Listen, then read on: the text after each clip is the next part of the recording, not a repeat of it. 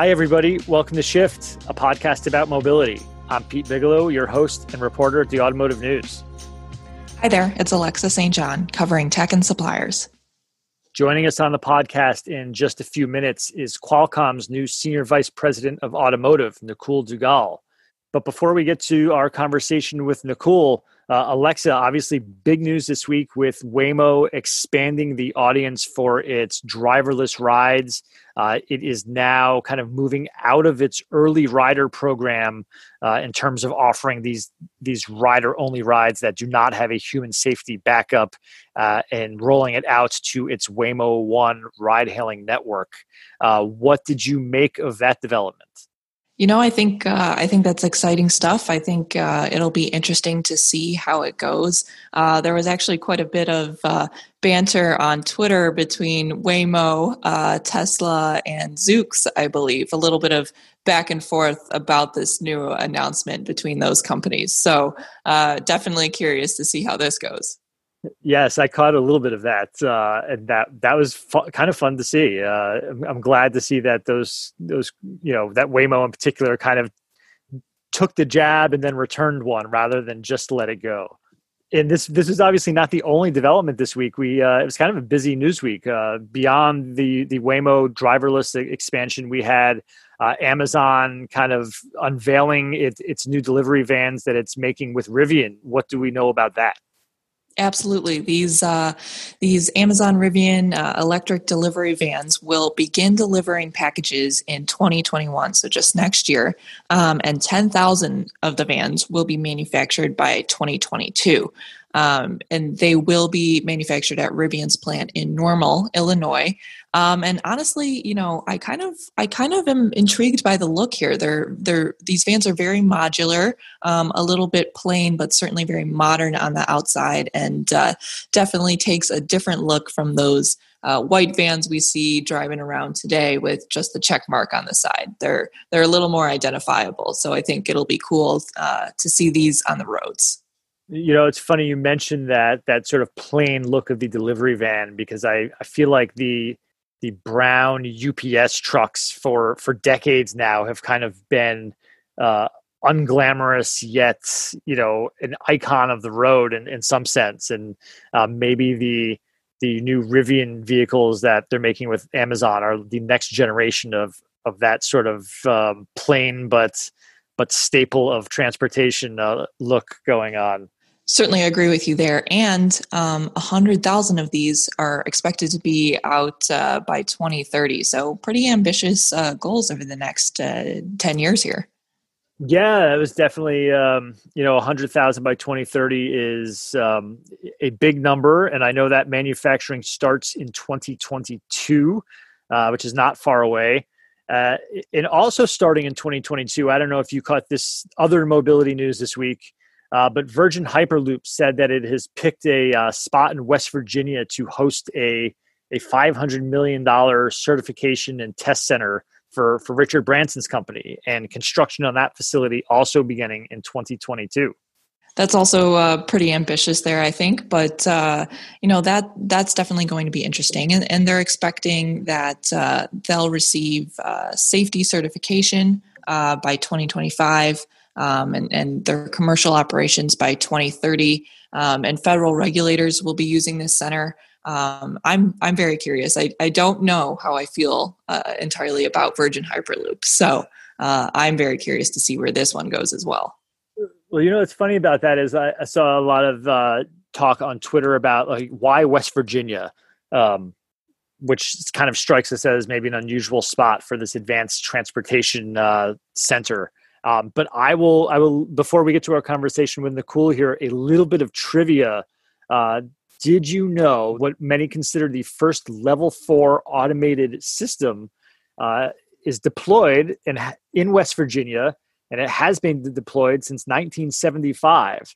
And it is a, a tram that operates in Morgantown uh, on their personal rapid transit uh, system that connects uh, various campuses of West Virginia University. I did not know that, but that is uh, fantastic trivia. I'm surprised it hasn't come out on the podcast before. well, but we're we're in the early days of uh, of uh, interesting information like that, I guess. Um, but yes, uh, someday I want to kind of go down and check it out. Um, but that is for a future date. Uh, and today we, uh, you know, we have Nakul waiting for us. So why don't we get to our conversation with Qualcomm's Nakul Duggal? Nakul, welcome to the podcast. Thank you, Pete. Let's just kick this off a little bit. I, I'm curious that that Qualcomm is kind of this giant player in the automotive space, uh, but perhaps a, a, a quiet giant in some some respects. Uh, so, for those who don't know who are listening, can you just kick this off by giving us a, a snapshot glance or an overview of of the breadth of Qualcomm's uh, automotive business? Yes, absolutely. Uh, and I hope that you're doing well and all is safe and healthy with you and your family. Uh, you know, we've been associated with the automotive uh, for about two decades now. Uh, in fact, if you go back to the history of the company, we used to be a telematic services provider for the trucking industry in the mid 80s. So actually, the association goes back even longer. But from a silicon perspective and a semiconductor perspective, we started working with General Motors back in uh, 2002 as CDMA was getting deployed in the US.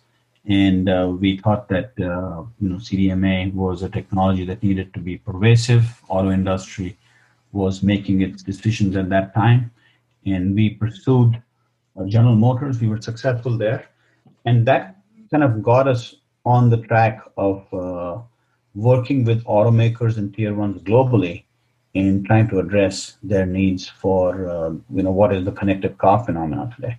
So we are in our ninth generation of uh, telematics uh, products, and we've come a long way from where we were when we got started.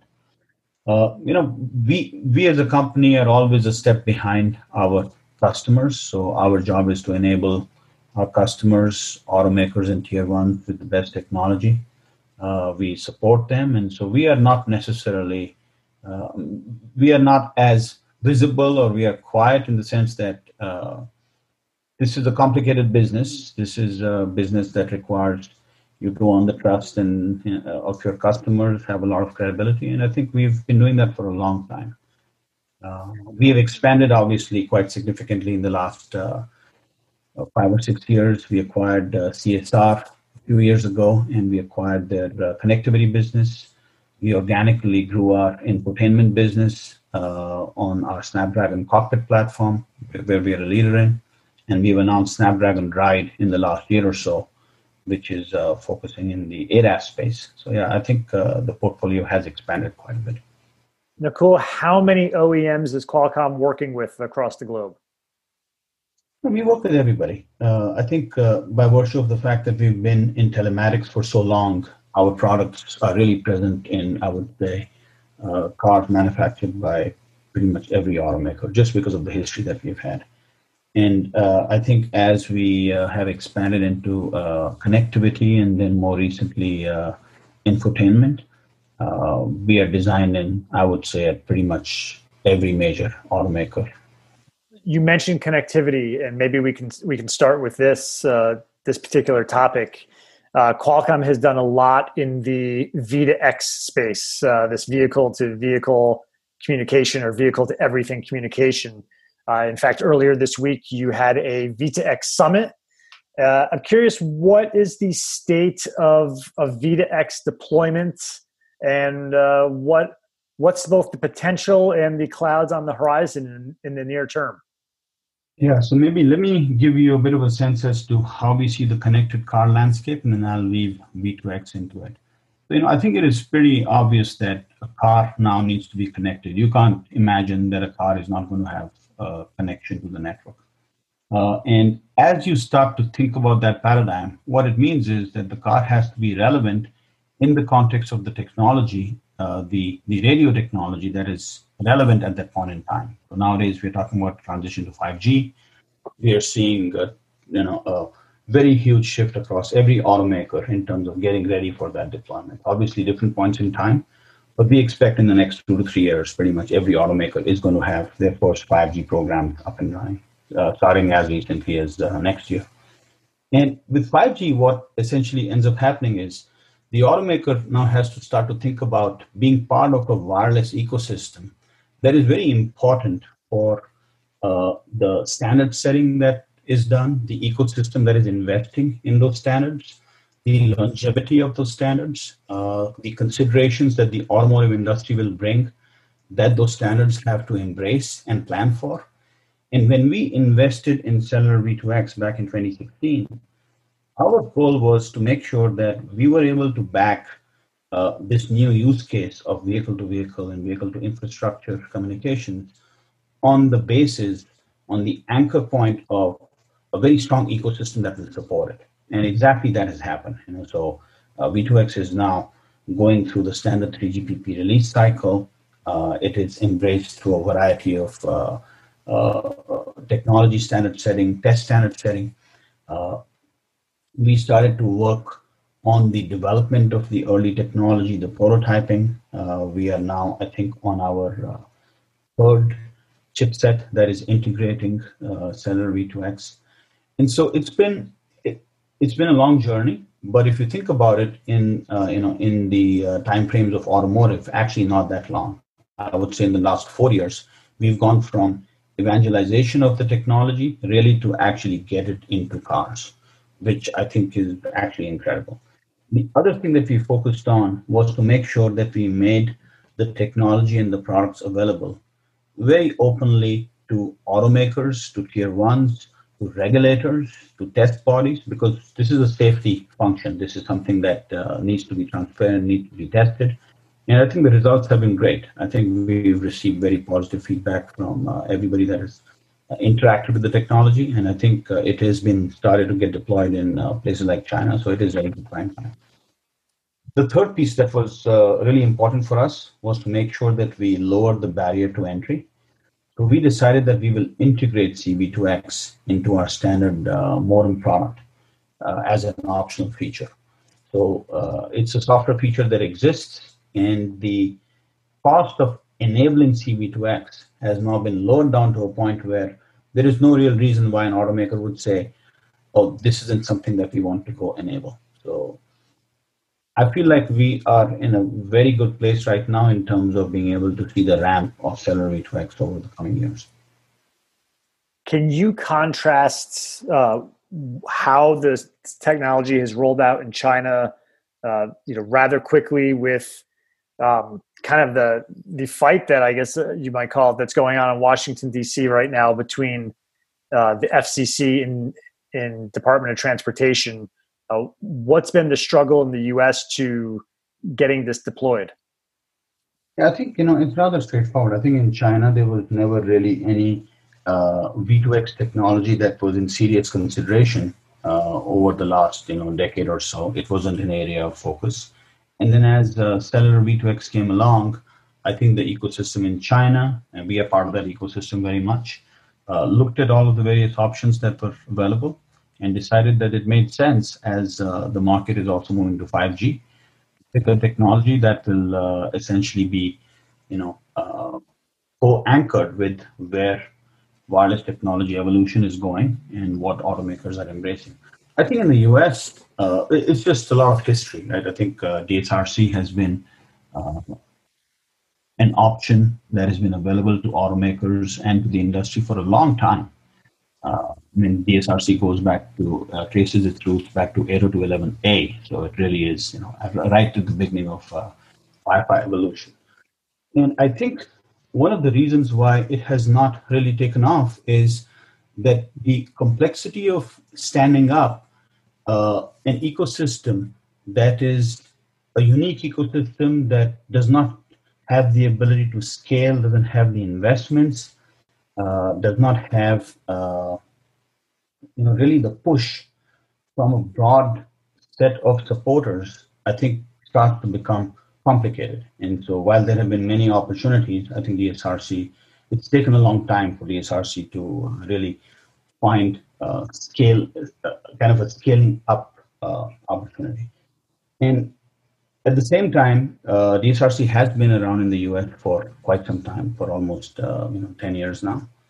And as we start to look at uh, how to take this forward, you know, what we've been pushing for is that CV2X should definitely get its spectrum. We are very happy to, uh, you know, uh, see the recommendation from Commissioner Pai on uh, the 20 megahertz that he has recommended be set aside for CV2X, and we are waiting for that to get approved that we can get the deployment started. That is what we are uh, aiming for, and I think uh, our automaker partners, our tier one partners, ourselves, we are all very prepared for that transition. And that's what you are actually hearing in some of these announcements that you referred to earlier. That's what you're hearing, that the ecosystem is ready to take this forward.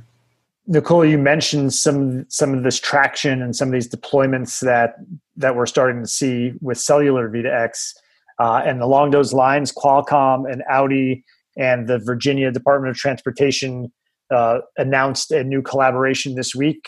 What are you working on together? Yeah, you know, so I think uh, what we want to demonstrate, what we want to show is that in terms of the readiness of the technology, the automaker the Department of Transportation in that specific state, the infrastructure provider, in this case American Tower, and the roadside unit ecosystem. That entire ecosystem is ready to now take this technology forward. So the automaker's point of view, and I think uh, if those of you that uh, saw the uh, the uh, the video and the uh, uh, the material that we jointly put together, there are a tremendous number of use cases they go all the way from safety of life to accident prevention, re- reduction of traffic congestion. That we believe with our entire ecosystem, we believe that these are now available for us to be able to get access to. And it is a complicated technology because it requires a number of different players to come together. This isn't something, this is not as simple as putting a modem in a car and getting it to talk to the cloud. It requires a lot of different coordination. And that to me is perhaps the other point of complexity in that you do have to make sure that uh, the ecosystem understands what their role is, what they have to contribute towards it, what are the investments required. And these types of press releases are essentially a demonstration of how these many ecosystems are actually embracing the technology, realizing the complexity, addressing it, and moving forward. Can you speak to like I think a lot of people kind of conflate cellular V2X with needing 5G to arrive before uh, they can deploy that, but that's not necessarily the case. Can you can you kind of set set us straight on on parsing those two things apart? Yes, absolutely. So I think yeah, there is a bit of a misunderstanding in the market. Uh, so Cellular V2X is designed to really be a point-to-point technology, one car talking to another car, or infrastructure talking to a vehicle. There is no requirement of a SIM card. There is no requirement of a connection to the cloud. There is no requirement of an MNO really. There are modes of cellular V2X where you can also bring in mobile network operator, but in standard configuration, you can actually deploy cellular V2X just the point-to-point link. And all of the use cases, all of the uh, you know what are called BSMs or the basic safety messages, all of those are running in this point-to-point configuration. So the uh, roadmap of 4G or 5G or that evolution, those are really bringing in new features into the V2X technology for further enhancements. So faster speeds, lower latencies, things of that nature. But there isn't any direct dependency on the 5G network or the or for that matter, even the 4G network to be available for the underlying V2X technology to function let's talk about 5G for a minute. Uh, in and of itself, what what is 5G? What what are those enhancements that it's going to bring to the automobile, to the auto industry, to the uh, driver experience, if you will? What's uh, what's on the horizon there? Yeah, you know, I think a lot of people ask the question, okay, what are the use cases of 5G, and why should I invest in 5G? What will I? What should be the return? I think there are a couple of different ways to look at it. I think one is if you think about uh, the types of data rates that we are now, especially in this virtual environment, one thing that matters to all of us is the quality of Wi-Fi that you have in the house or the quality of data rates that you have in the house, right? So that has become very important. I think the same is going to be true for the car. You're going to have to manage an experience in the vehicle that is going to require best-in-class data rates, especially as uh, you know folks start to spend a lot of time uh, in an environment where they are looking to essentially find some level of isolation from being in kind of a crowded environment. So I think the car is going to evolve in terms of becoming a hub where you need to have higher data rates. And we are seeing this transition even on the wired side. those data rates are climbing up. And so 5G will definitely connect there. The other piece that I think is not very well known is that more and more automakers are thinking about what are the types of services that are driving the usage of data in the car.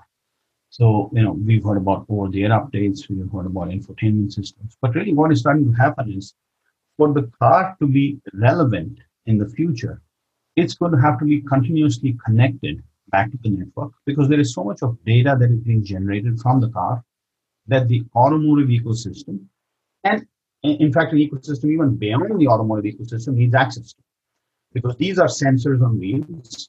They are deployed globally. And if you are not able to tap into the information that they have access to you're not really going to be able to evolve the technology that you have to go build. So connectivity to the car at all times is going to be super important. And then when folks are, you know, talk about why do I need 5G, why can't I make it with 4G?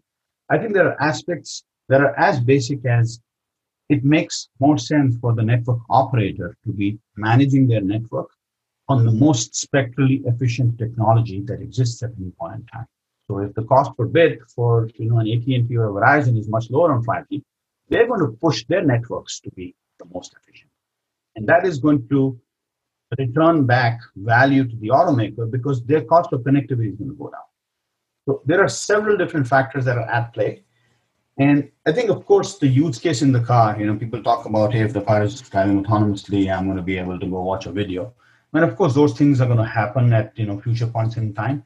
But to me, those are not, uh, you know, the reasons to go move to the next technology. I think the reasons are actually much more fundamental.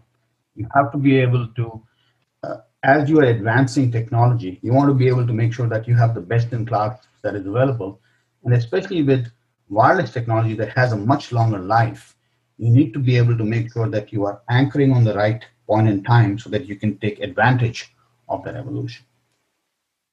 Nakul, it sounds like you're talking about, you know, we need we need this kind of increased connectivity for everything from entertaining the kids in the back seat to uh, data collection to over-the-air updates to you know running you know getting safety critical information back and forth.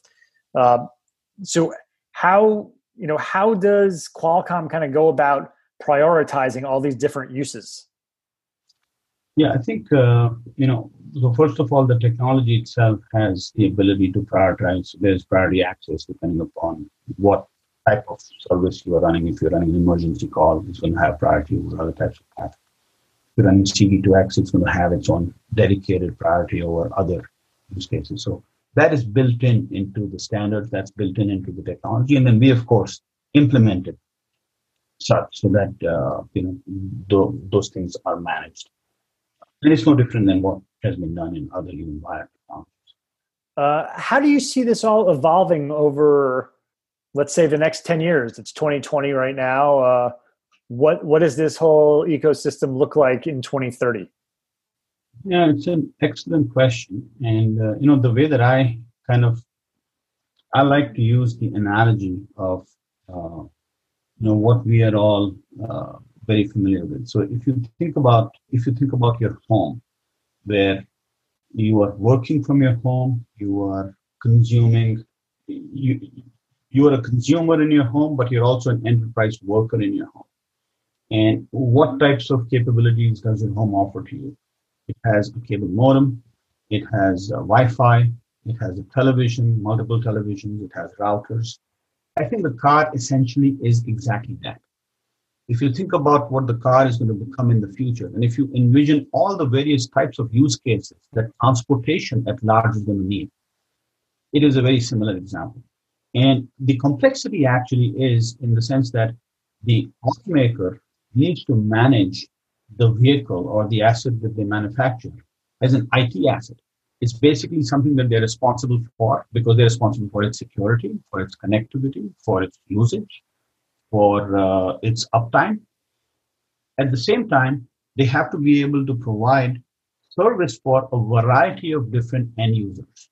End users are fixed applications that are part of the vehicle and applications that are transient, people coming in and going out, the car being used in a variety of different services. So to me, there is an entire evolution of the services use case for the automobile that is upon us.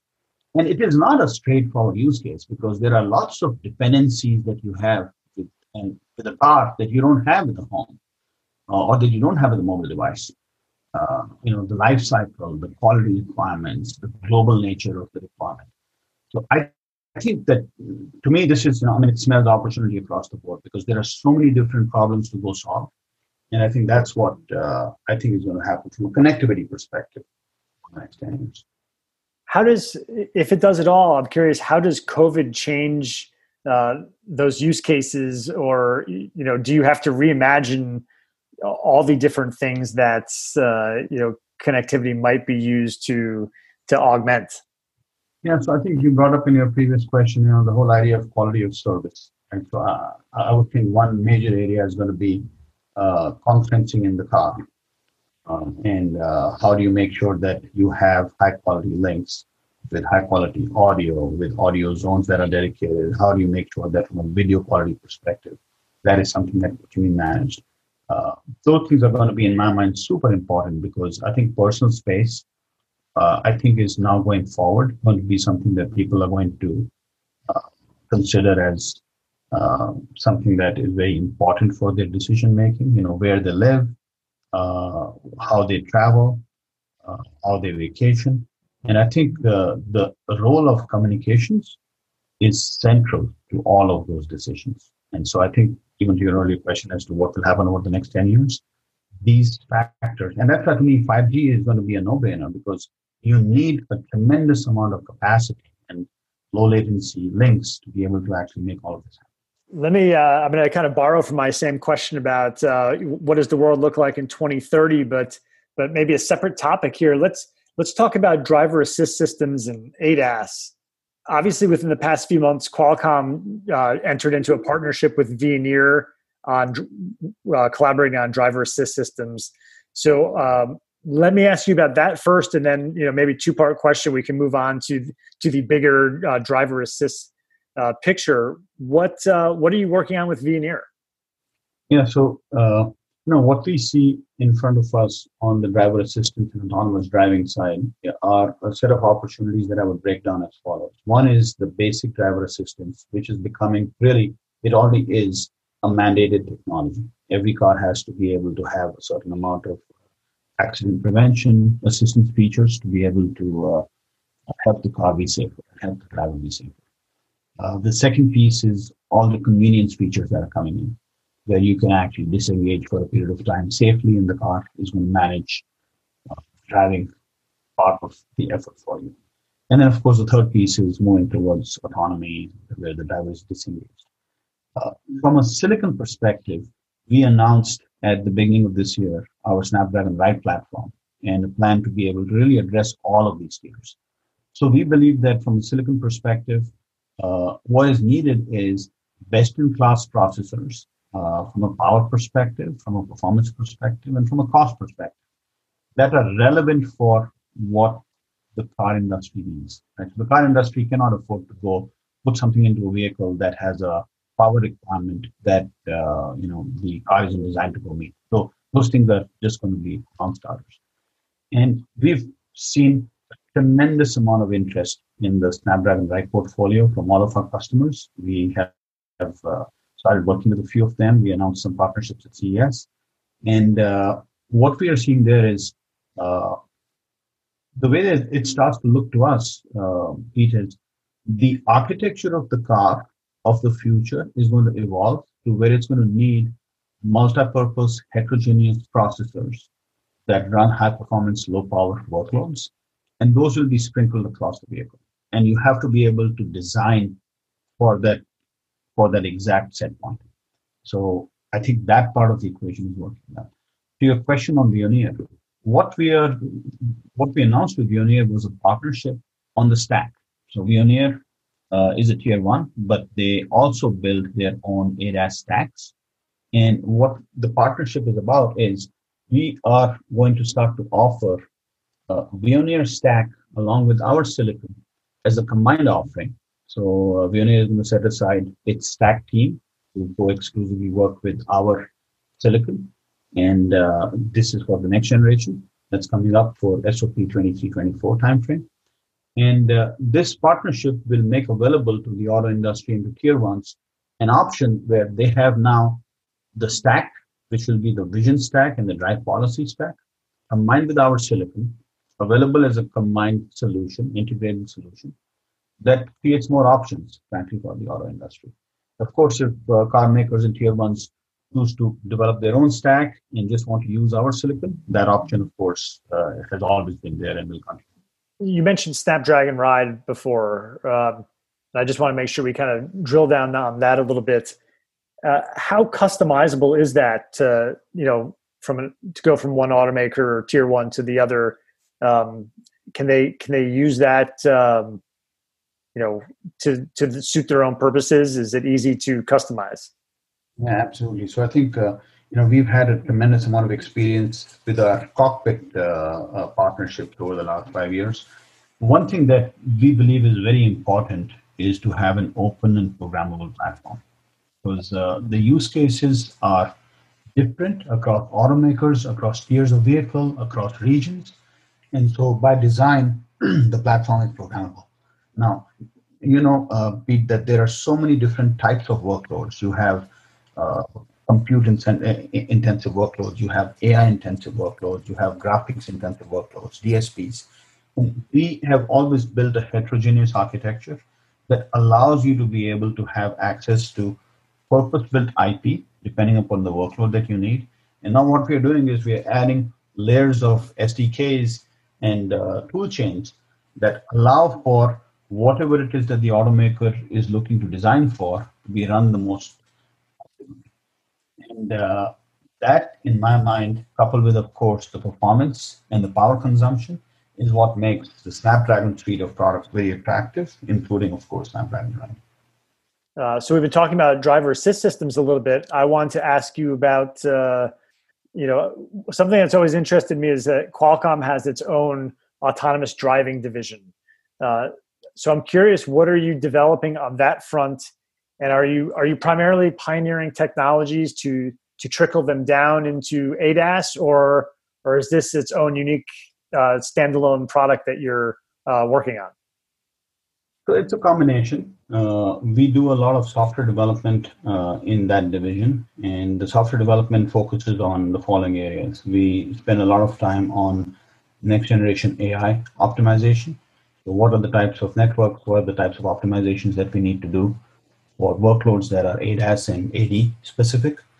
We spend a lot of time on uh, new features like driver monitoring and occupant monitoring, which require uh, very deep understanding of computer vision. But you also have to be run, uh, able to run these uh, systems and these algorithms in low power mode. Uh, we also spend a lot of time on features like localization, where you are able to, with very limited data, find yourself very accurately in terms of geolocating yourself so that you know where you sit within a high definition map or a low definition map. So these are all efforts that are geared towards advances in autonomous driving uh, and uh, ADAS. And uh, you know we have a variety of ways to work with partners. We will make these modules available to partners, to automakers. In some cases, we will work with the stack provider to go optimize their product further. In some cases, we may just offer the product by ourselves. A variety of different options, but I think that program is working quite well. You mentioned uh, some of the work that Qualcomm is doing in that that cockpit realm, cockpit experience. Uh, tell me more about that aspect of your business. So you know that part of the business to me is fascinating because when we started engaging in that business, five, six years ago, it was essentially infotainment. It was the screen that has the map and you know the stuff that uh, changes your the climate in the car and the seat settings and things of that nature. It has really come a very long way, and I think a few things are going on. I think one is uh, the the cabin of the vehicle, the interior of the vehicle, has become a major point of differentiation for the automaker. The automaker wants to be able to make that experience something that their customers enjoy. Uh, and this is done by uh, bringing in next generation displays. Uh, you're seeing curved displays, you're seeing displays that go across the front of the vehicle, rear seat displays, uh, cameras. There is a lot of camera technology that is now going into the vehicle. for uh, all types of use cases, surveillance, driver monitoring, uh, rear view, surround view type features. And then, of course, bringing in content and applications in the car that are relevant to the context of the car. So, what we found ourselves in the middle of as we started to focus on the cockpit was how can we differentiate? How can we bring something that allows us to be able to create this differentiation point for automakers? And it is really fascinating how much op- opportunity there is. So, on the silicon side, we've spent a lot of time integrating a variety of these use cases into the same piece of silicon because that allows uh, automakers to be able to bring the cost down and take these features to every tier of the vehicle. From a software perspective, uh, there are ecosystems like the Google Automotive Services ecosystem that is now entering uh, uh, cars with a special version of Android designed to work in the vehicle. And we've, we've been partnered with uh, the Google team there for a number of years to be able to make that happen. But software in the car is much more complex in the cockpit because it has to coexist with a variety of features. You need real-time operating systems. We work with partners like QNX and Green Hills there. You need uh, to be able to deal with uh, region-specific uh, use cases. So China has a very different ecosystem than the US might have. And then you're also writing software that is integrating a variety of different subsystems and bringing them together audio, multimedia, cameras, clusters. So this is a, has allowed us to really get into a position of strength. We now have over uh, 20 automakers that have designed uh, or are in production with Snapdragon cockpit systems. And you know, to imagine that we just got started in 2016. Uh, 2016 was our first start of production. I think this has really been a great success for uh, uh, the automotive business at Qualcomm. You kind of referenced this earlier, but I'm curious of you know how many different functions can you get on one piece of silicon? I think it depends upon the performance point of the silicon. But to give you an example, uh, in the most advanced silicon that uh, we are working on now, uh, we could typically support between eight and ten displays concurrently. We would support uh, multi-audio zone to be able to manage uh, each part of the vehicle independently. We could support as many as uh, you know uh, 12 cameras, uh, external facing cameras, internal cameras. We would support uh, features like surveillance, driver monitoring, occupant monitoring. We would manage uh, the cluster display on one operating system, Android as a second one, and the passenger display as a third one so completely independent concurrent systems, rear seat entertainment. It really is a very long list of things that you could be doing. So, and I think this is kind of what is changing in the car, in that uh, all these uh, all these processes are becoming zonal computers. They are designed to really be able to manage an entire zone in the vehicle uh, or multiple zones in the vehicle, and that's what gives the flexibility to the automaker in being able to bring these types of capabilities all the way down to any tier of vehicle where they want to differentiate. Sure, you can imagine them differentiating. Uh, you know, to your point, by zone. Um, you know that really speaks to you know you know for example ride hailing uh, you know in a vehicle with with different areas for for individual passengers or um, you know in, in, this era where maybe personal space is is all more a premium that that you can really tailor uh, each zone in a car to an individual person. That is exactly right. I mean, uh, you know, the back of the car is really an entertainment system or something where you have to deal with payments, services, applications. So very different type of zone in the front of the car. And we are seeing all of that happen as we speak. So it really is fascinating as to how when you start to think about the vehicle, as really another environment where you need to be designing products and services and applications for. How much op- how much opportunity for differentiation there is. Uh, so we've been talking a lot about Qualcomm and its automotive business. Uh, before too much time passes, I want to ask you about yourself and uh, you know how did you get into uh, the auto industry, so to speak, or at least Qualcomm's division that uh, that works with the auto industry. And I, am an, I'm a Qualcomm veteran. I joined in '95 as an engineer, so I've spent a lot of time uh, at the company. And you know, one thing that uh, I think uh, maybe uh, well known, but I will uh, say it anyway. I think Qualcomm has been known for its innovation from the very beginning. I mean, the, the team, uh, the company has been an engine of technology innovation since its inception. And I think we have, you know, we are a big startup in some ways, in the sense that we chase technologies, new business ideas, new opportunities, and uh, you know that combination of technology innovation, uh, focusing on opportunities, and then executing to those, I think uh, makes us quite unique as a company.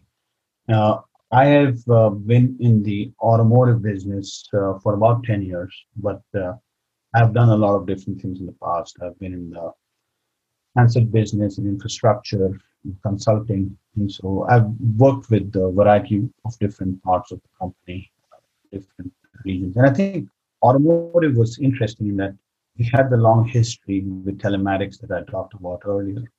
And in 2011, we started to see that uh, most automakers were actually getting serious about uh, making telematics a standard part of their uh, uh, program. So we created a small group. I was part of that initial team. Start to go focus on uh, what the needs of the auto industry would look like. And as we started to work much more closely with automakers, it became pretty evident that uh, the opportunity was much larger than just uh, telematics. And so we kicked off, and you know, we we kicked off uh, an infotainment effort in 2013 Audi that went into production in 2016. And what we started to really learn uh, is how to work with the auto industry. Uh, what are things that are very unique to auto that we have to learn, where we have to make changes? And what are certain things that we bring as value additions to the auto industry that can make, that can bring advantages to the auto industry? And that's kind of been the recipe. It's been a simple recipe, but we have scaled it very quickly. And uh, I think uh, our DNA as a company fits in very well with the types of things that uh, automakers expect from their partners, from their suppliers. Innovation, broad portfolio, credibility, reliability, the trust, uh, you know, being able to move fast when needed. And, uh, you know, I think that has allowed us to consistently add more things to our portfolio. The cockpit program, we added CV2X, we brought Snapdragon Ride, we are now moving into 5G. So uh, I think it's just a great fit as an industry with the types of things that uh, we do at the company from innovation and customer engagement. Nakul, any closing thoughts today? Anything that we did not talk about that you would like to? You know, I, I think we are at this. Uh, I think this, this has become a bit of a cliche, but I think the automotive industry is in this very interesting time. I think you asked the question as to what cars will look like in 2030. The way that I kind of like to, you know, operate to that question is what are all of the things that we have to do today so that we can be in a position where we can influence that change in uh, the next uh, three to five years. So I think this is a very interesting industry. Obviously, there's so much of opportunity, there's so much of change coming, and it will really change the way that society, uh, you know, uses the technology. Consumers use the technology and products. Uh, I find myself and our team very fortunate to be in this uh, place where we can actually uh, be part of influencing this change. And I appreciate you taking the time to talk to us. Likewise, thank you for uh, for making the time to be on the podcast today. We appreciate it. Thank you, Pete. Thanks again, Nakul, for joining us on Shift Podcast. Uh, it was really interesting, Pete. But I was wondering what your biggest takeaway was here. You know, that's a good question. Uh, I think for me, it is probably that a decades long stalemate between DSRC and cellular seems to have reached a an inflection point where the auto industry is is choosing to go these cellular routes. And you know in some sense that's a lot of uh, inside baseball. And maybe a lot of people beyond the industry don't care. But you know one of these technologies had to win out in order for either to be effective and i, I think that we see the the you know the cracks or, or, the writing is on the wall and uh, and people are moving forward in a cellular direction. So that's my big takeaway. Uh, that is it for this week. Uh, we will be back next week. And uh, thank you to our producer, Eric Jones. And thank you to uh, our audience for listening. See you next week.